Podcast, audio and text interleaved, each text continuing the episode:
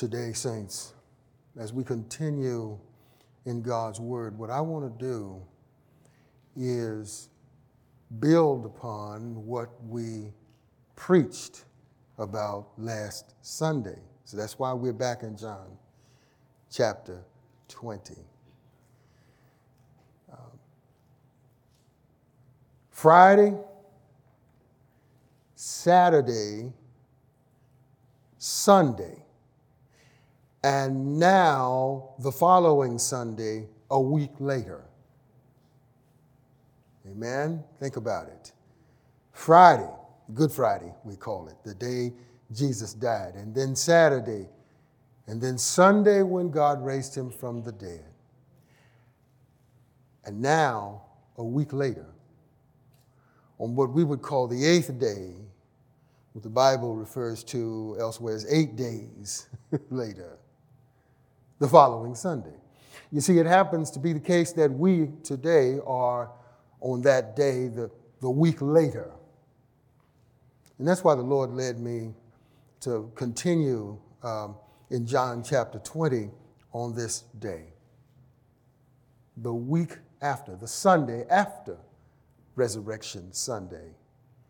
Because there is a word for us in John chapter 20 uh, for this day.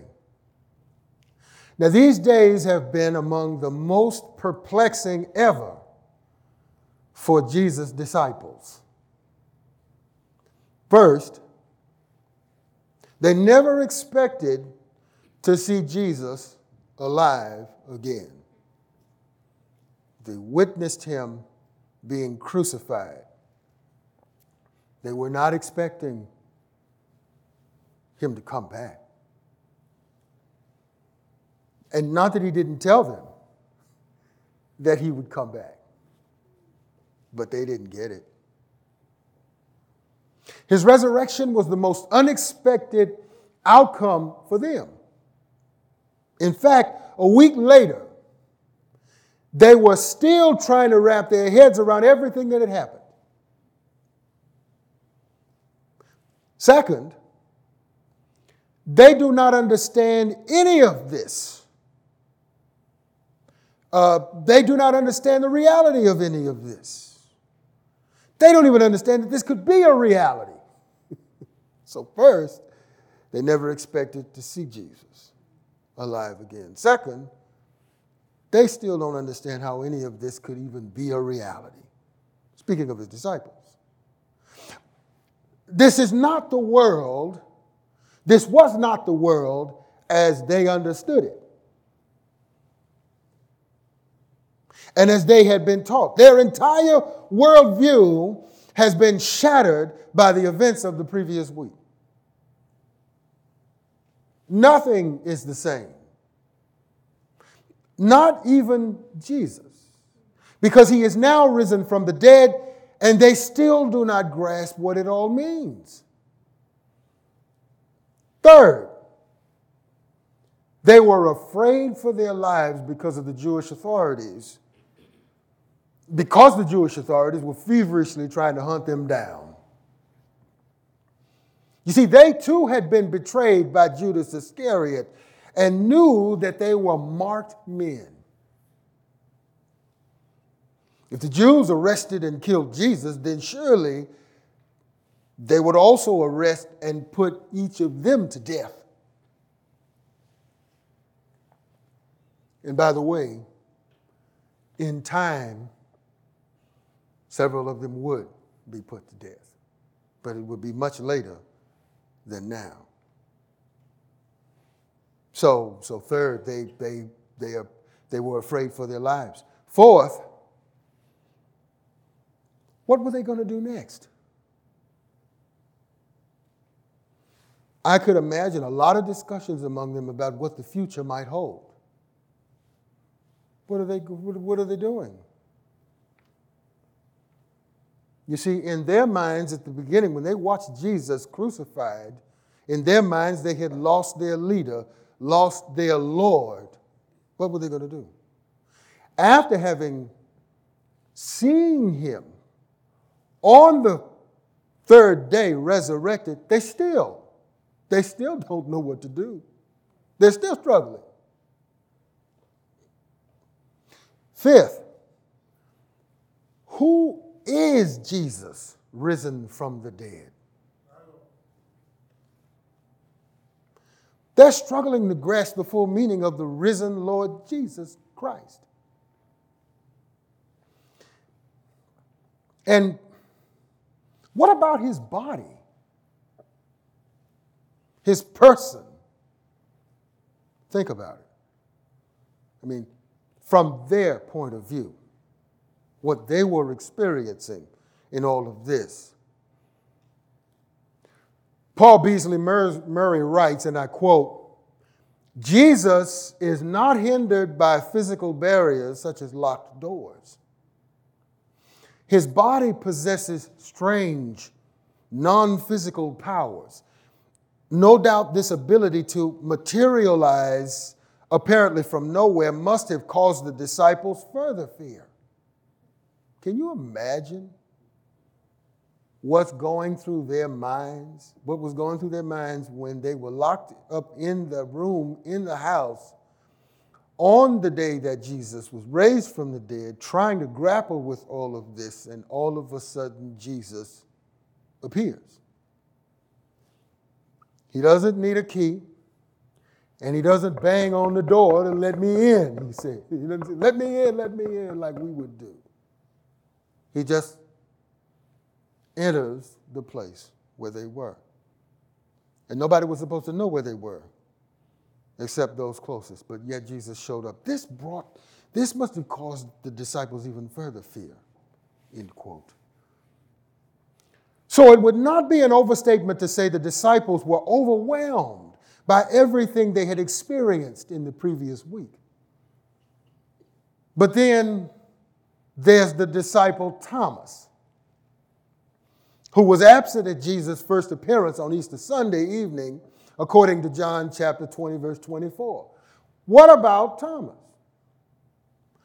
How could he have been absent and missed the first appearing of Jesus to the disciples? hmm.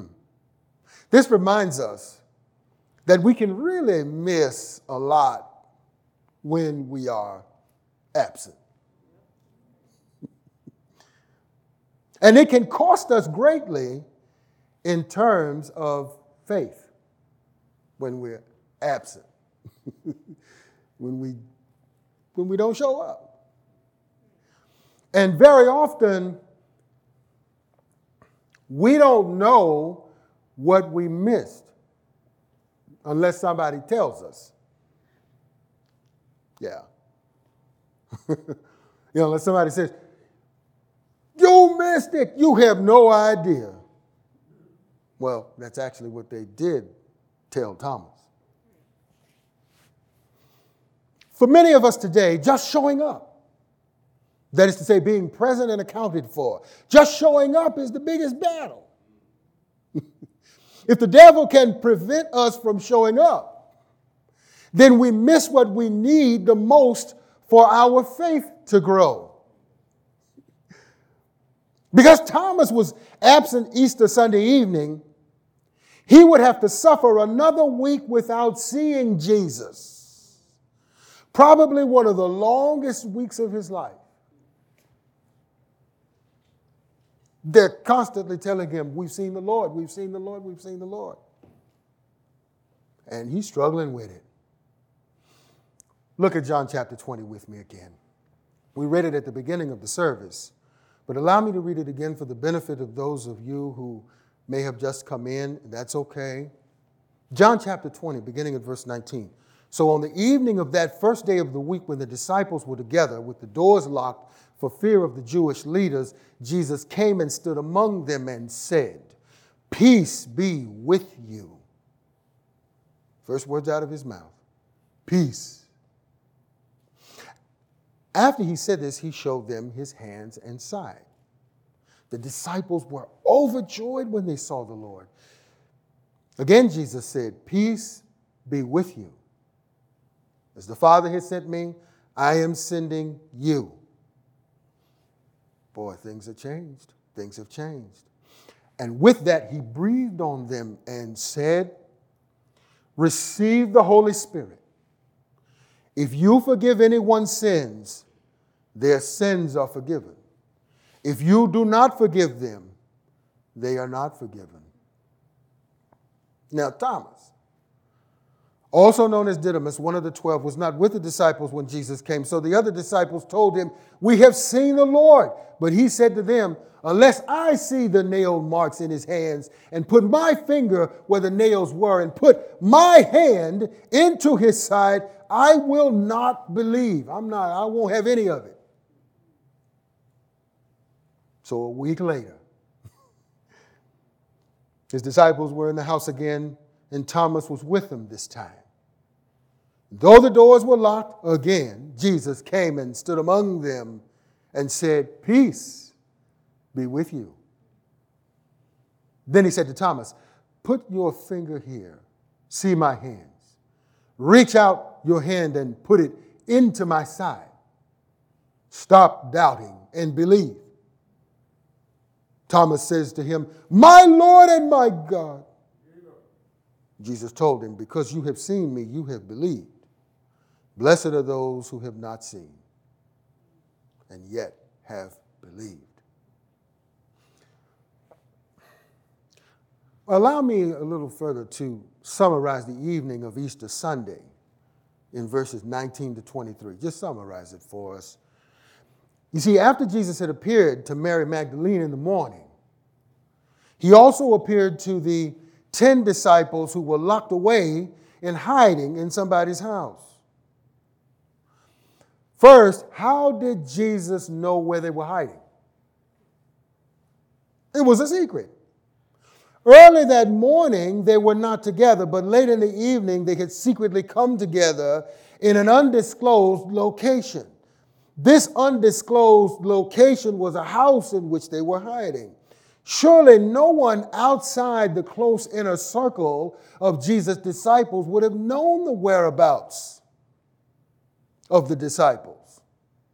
And remember, Judas Iscariot is no longer with him because he betrayed the Lord and went to his eternal destiny because of it. Verse 19 says, The doors were locked for fear of the Jews, but Jesus came and stood among them.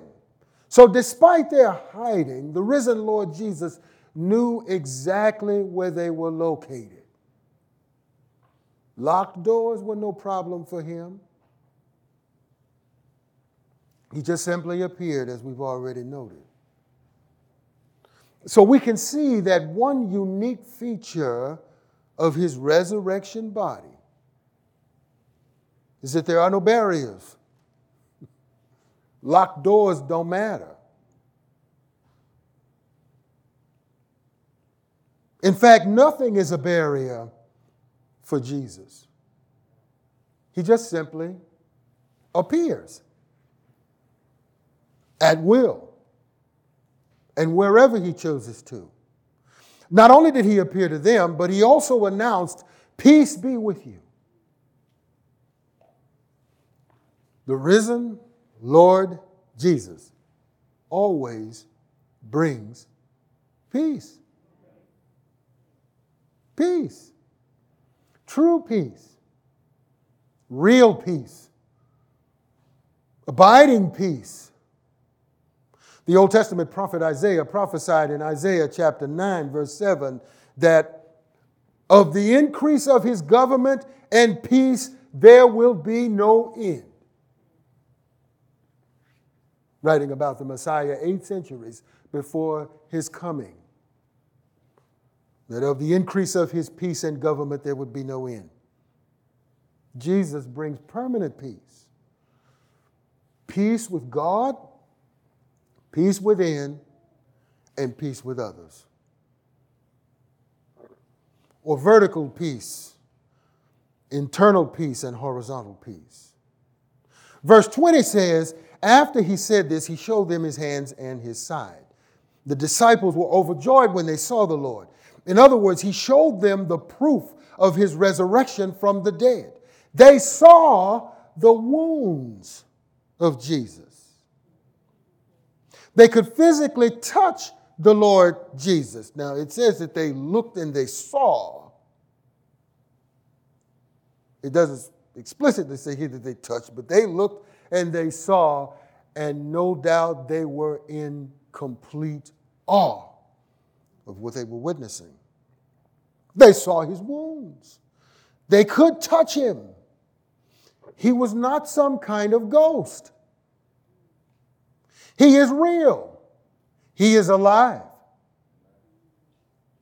For these disciples, seeing was believing. And because they saw the risen Lord Jesus, they were overjoyed, overwhelmed with joy. Ah. But I don't want you to miss, he is risen. But he still bears all the marks and all the wounds of the cross. In fact, in case you didn't know this, he will forever bear those nail marks and the hole in his side that was jabbed by the spear that was thrust into him, and all of the scars from the crown of thorns that was smashed into his skull. They are all still there. They were there at this time. They are all still there to this day. We will forever see. As a matter of fact, in the book of Revelation, chapter 1, the scripture says of Jesus, Behold, he comes with the clouds. This is in his future coming. He comes with the clouds, and every eye, every human on the globe shall see him. And even those who pierced him will see the visible, literal evidence of the nails that were driven into his hands and into his feet, the hole plunged into his side, and the scars smashed into his head by the crown of thorns. We will forever see. We, we will forever see the price that was paid for our salvation, the price paid for our sins. These are the first witnesses, eyewitnesses who up close and personally experience the risen Lord Jesus, and they are overwhelmed with joy. Overwhelmed with joy. They're not overwhelmed with grief. They are overwhelmed with joy because their sins have been paid for, the guilt of their sins have been taken away. They are ecstatic that Jesus is alive. And even though, as of yet, they still don't understand the full significance of what is happening and what they're in the middle of. You know, it's difficult sometimes. Well, probably most of the time. It's very difficult uh, to understand the full um, significance of something when you are smack in the middle of it. you know? Many times we're in the middle of something we don't know the significance of what's going on.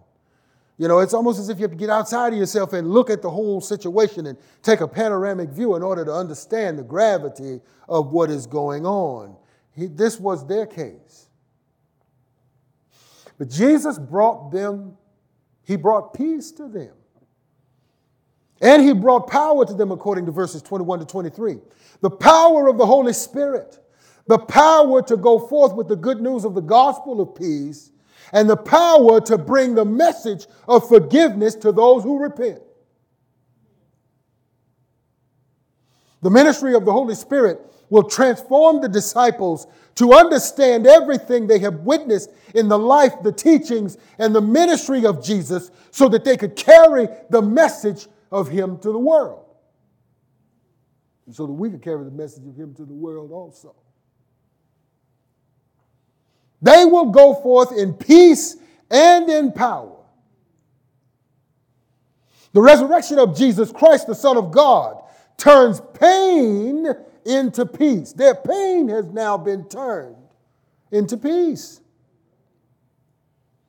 Not only has their pain been turned into peace, but it has been turned into power and it has also been turned into divine purpose. In fact, pain is turned into peace, power, and divine purpose in the life of every true Christian believer because of the power of the cross, because of the pain that he suffered bearing our sins. If you think the nails driven into his hands hurt, driven into his feet hurt, the spear plunged into his side hurt, the crown of thorns smashed into his head hurt, those were only representative of the weight of the sins he was bearing, which hurt far more than even the physical pain that the Lord Jesus would endure. And by the way, Jesus endured this pain physically, emotionally, and spiritually in a way that, well, would be difficult for us to understand. He is bearing, he bore all of this without sin. You see, it would be difficult for us to understand this without God's divine grace and illumination. God experienced profound pain for us. Yes, we've experienced pain, but we've experienced pain because we were born in Adam. We were born sinners. And yes, sin and sinfulness brings pain. In this world, we have pain, much pain, too much pain. but God had never endured pain like this before he sent his son into the world to endure it on our behalf.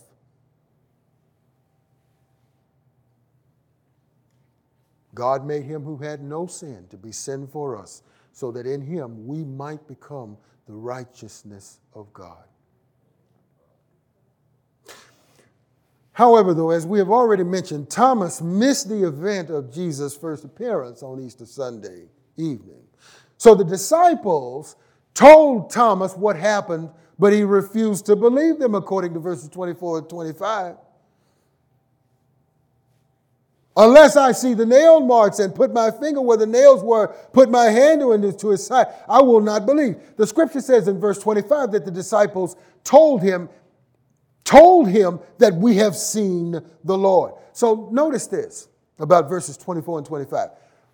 First, Mary Magdalene proclaimed in verse 18, I have seen the Lord earlier that morning. Now, in verse 25, the 10 disciples proclaim, We have seen the Lord. You know, the original Greek wording of verse 25 suggests that the 10 disciples who had seen the risen Lord Jesus kept trying to convince Thomas that they had actually seen Jesus. They tried to persuade Thomas to no avail. Perhaps Thomas needed more than seeing. He needed the personal experience of touching the Lord.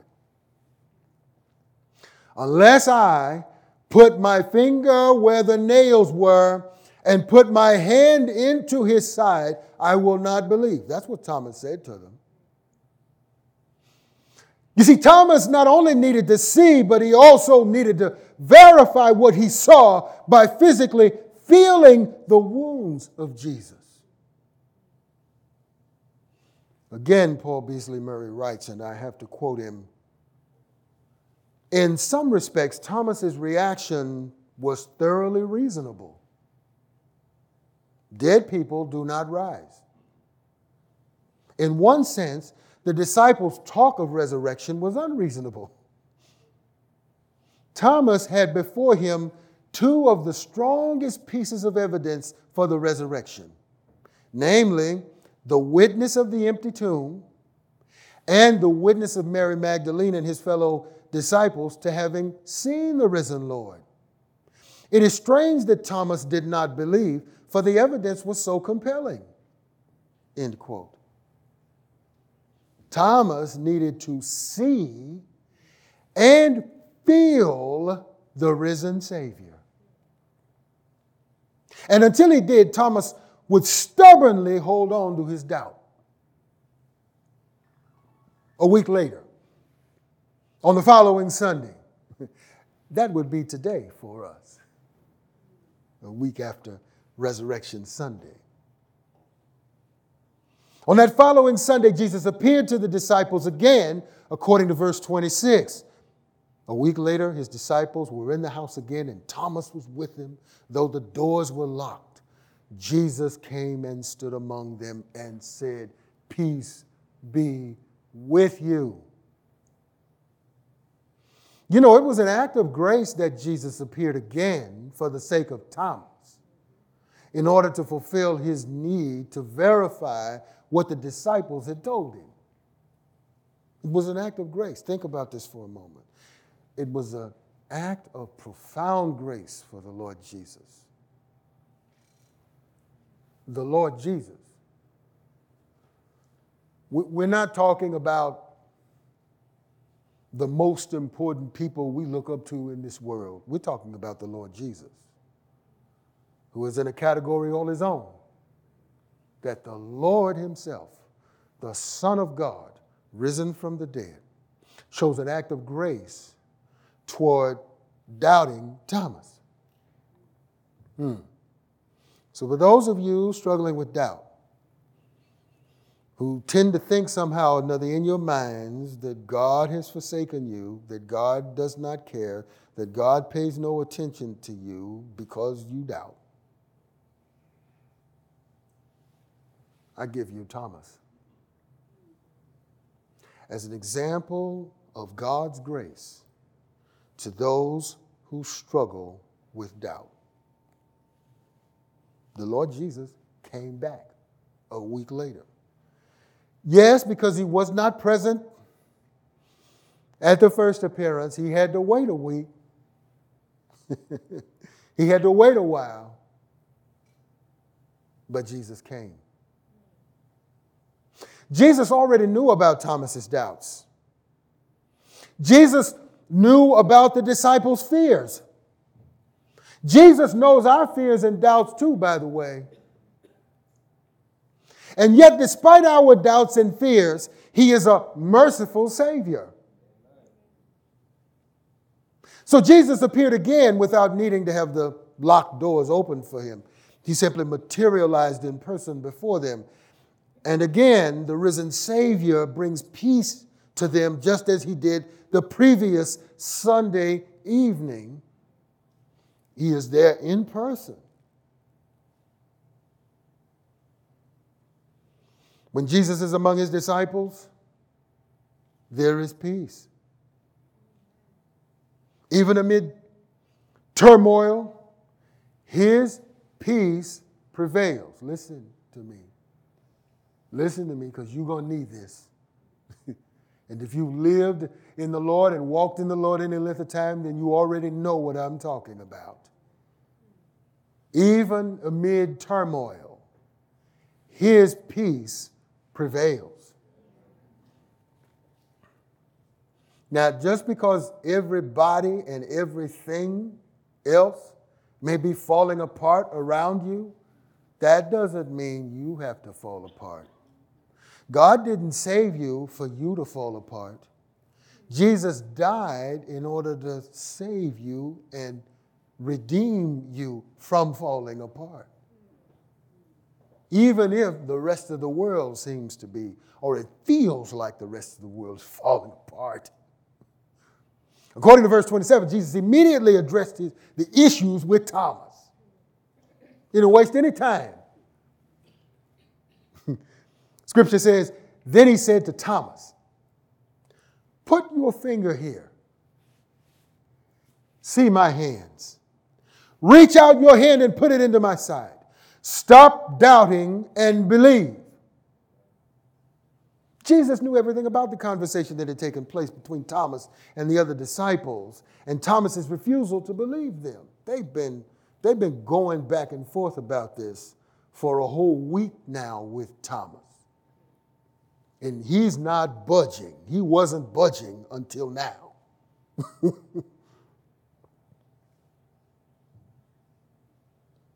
so Jesus instructs Thomas to touch and see the place where the nails had been driven into his hands. Put your finger here. See my hands. Jesus then instructs Thomas reach out your hand and put it into my side. Can you imagine that for a moment? Just stop to imagine. Would you do it?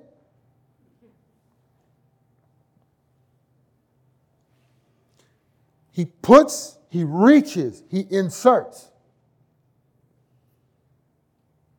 Thomas inserted his finger where the nails had been driven through the hands of Jesus.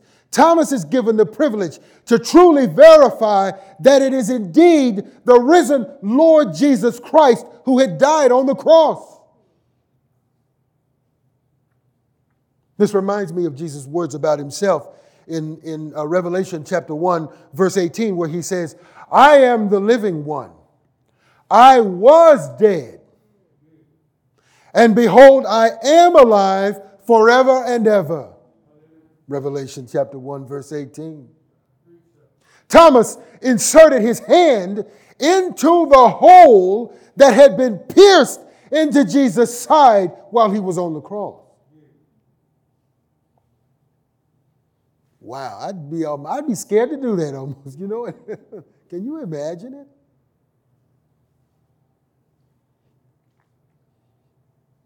Thomas also verifies that Jesus is not a ghost. He is not a figment of the, the other disciples' imagination. He is real and can be physically touched, even though Jesus is also able to appear and disappear. Wow. Do you believe it? He is also able to be visible to those insiders. Remember in the Gospel of Mark, where we are in our series, we've been talking about insiders versus outsiders. He is also able to be visible to those insiders who believed in him and invisible to others who were outsiders that did not believe.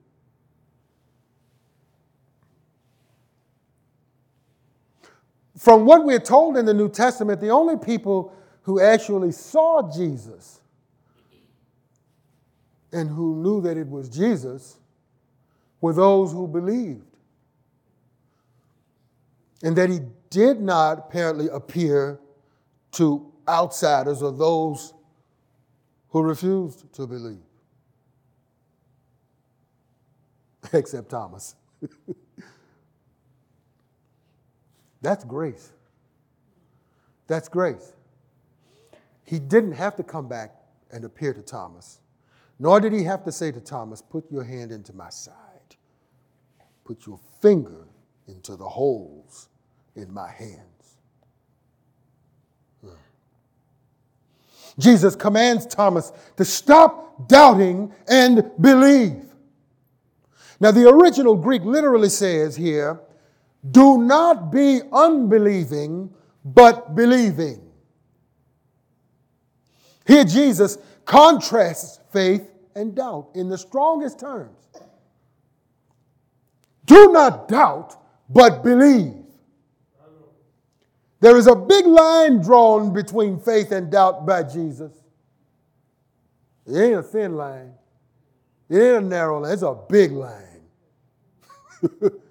a big line colored red in blood shed on Calvary's cross. Jesus commands Thomas to repent of his doubting and surrender in total trust to the Lord. Stop doubting, Jesus said, just flat out, in what would be considered imperative language. Stop doubting Not only does Jesus say these words, or not only did he say these words to Thomas, but he also says these words to each and every one of us Stop doubting. Now, Jesus is standing there speaking to Thomas in person, telling Thomas, Stop doubting.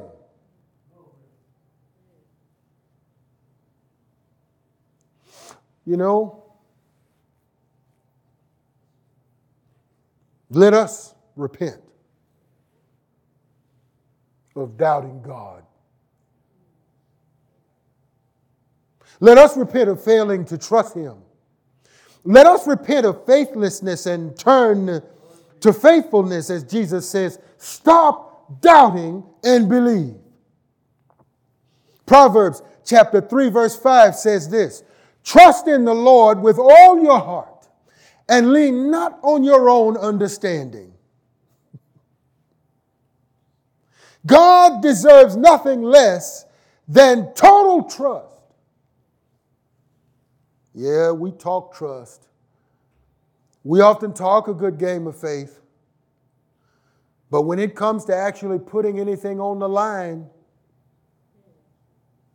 when it comes to putting everything on the line,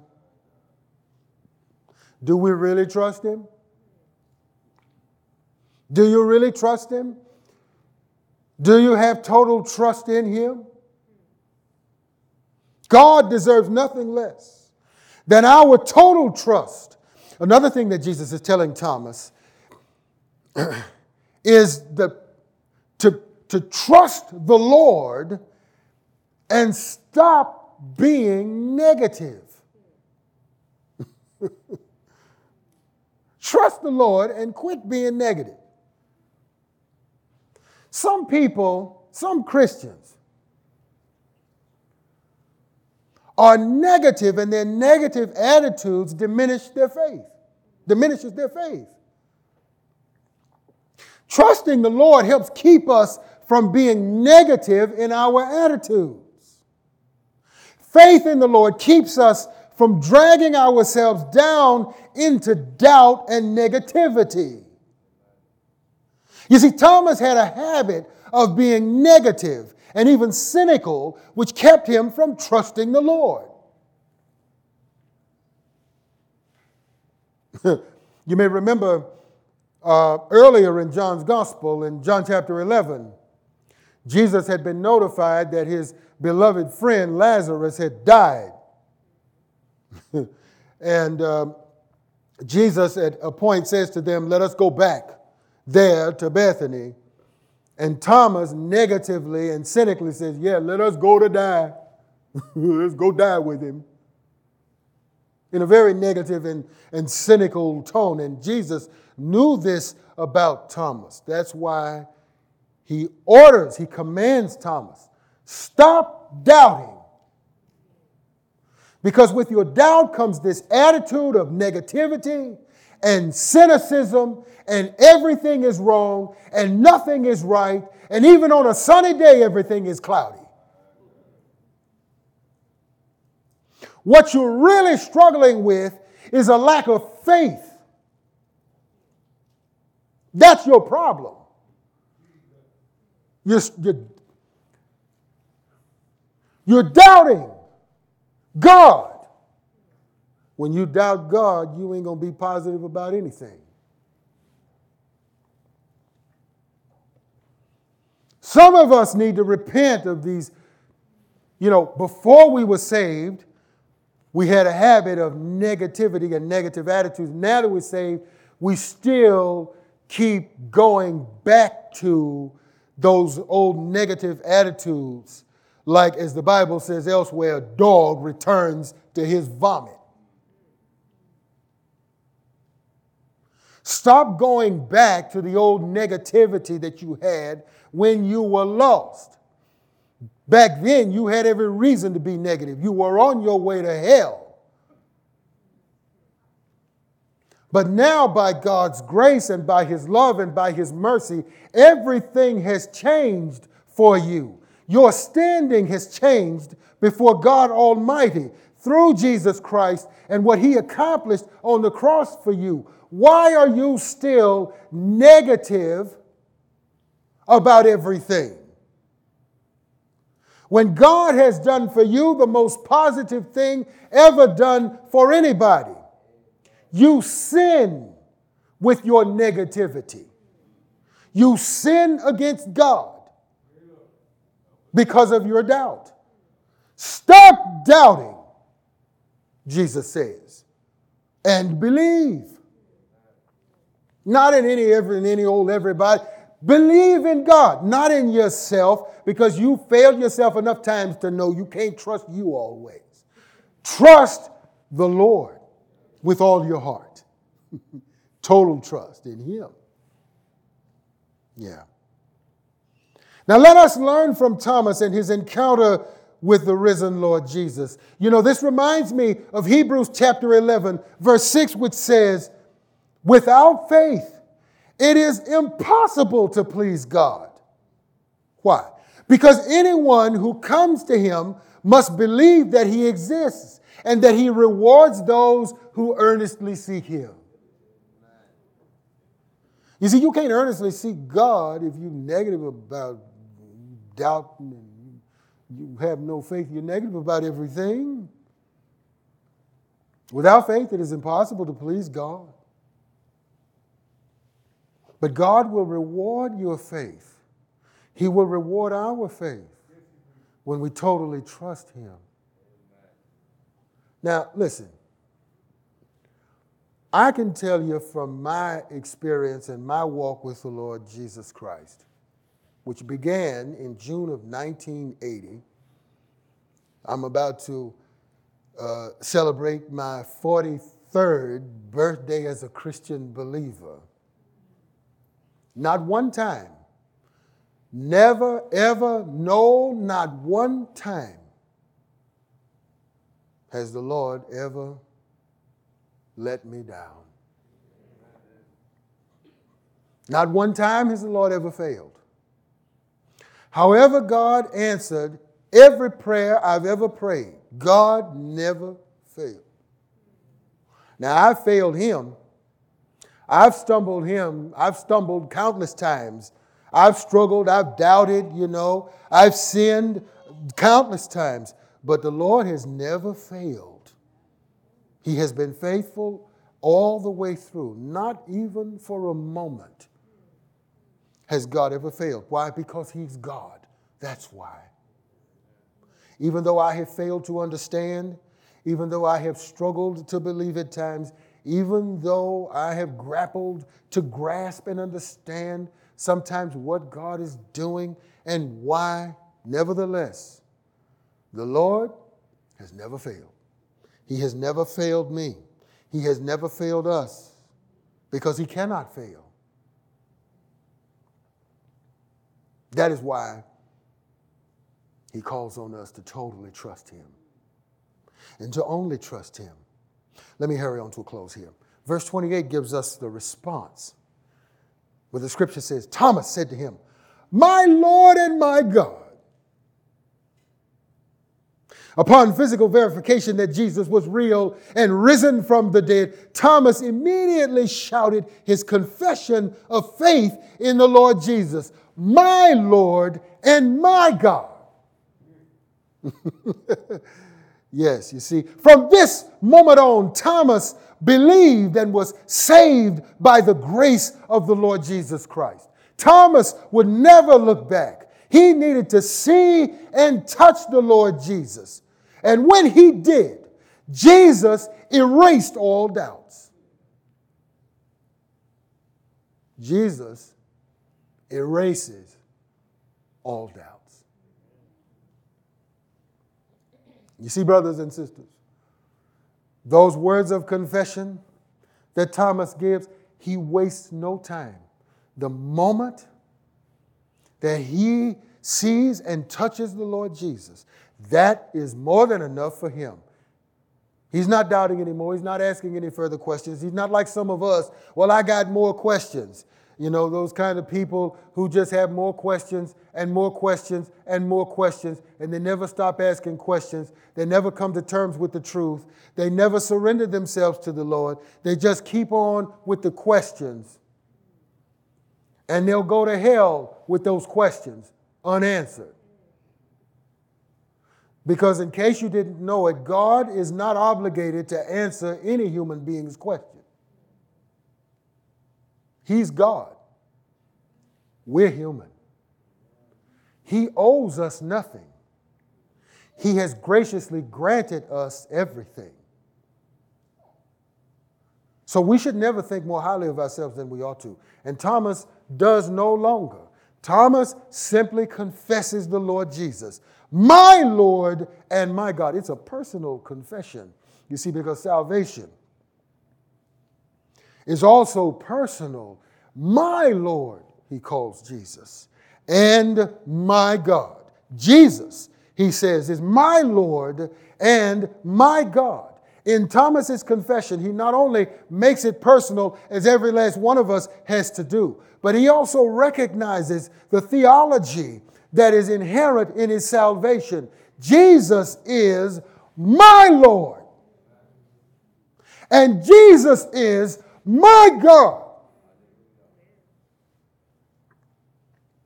It reminds me of David in the 23rd Psalm when, when he said, The Lord is my shepherd, I shall not want. Can you call him your Lord and your God? Have you said, My Lord and my God?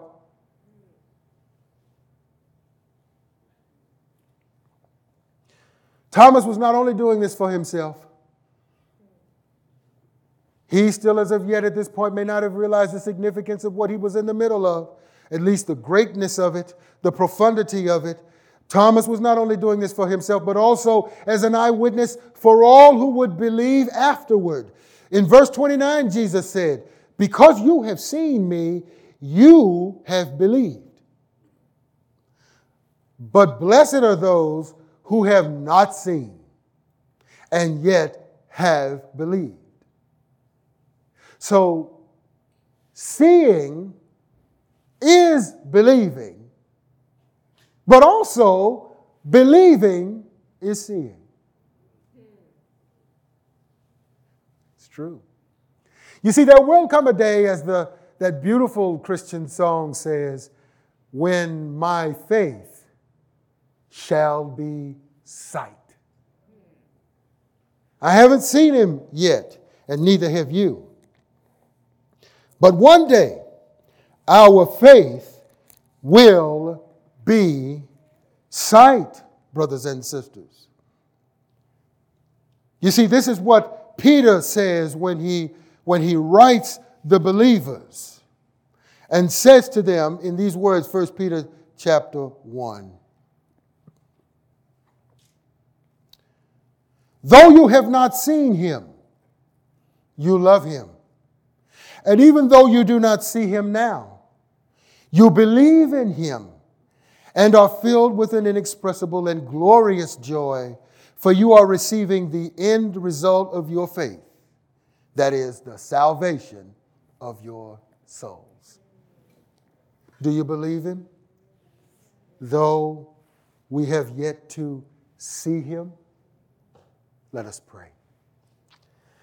Our Father in heaven, we thank you. We thank you for the wonderful privilege to learn that seeing is believing, and that also believing is seeing. For those who saw and believed, they have left for us an impeccable witness and testimony. Those like Thomas, who not only saw but touched the Lord Jesus Christ. Oh, Father, we thank you for their witness, for their testimony, for their testimony is true. But oh, we thank you, Lord, that the day will come when those of us who have yet to see our Lord Jesus Christ will see him face to face. Oh, we look forward to that day, Lord. We eagerly long for that day from the depths of our hearts and souls for each and every one of us who have been bought with the precious blood of Jesus on the cross of Calvary, saved by his grace and by his mercy. Oh, how we long, God, to see you, our Savior, Lord Jesus. How we long. It is the deepest desire of our hearts to see you so that our faith will be sight. May you be glorified, O Lord. May you be glorified in this message that has been preached today, O Lord. May you cause this message to take roots deep within the hearts, the minds, the souls, and the lives of all the saints who are here, who have heard your word, O God. And I pray for those who are sinners, who are not believers, who are lost. We pray that they will stop doubting and believe even now. The mighty name of Jesus, we pray. Amen.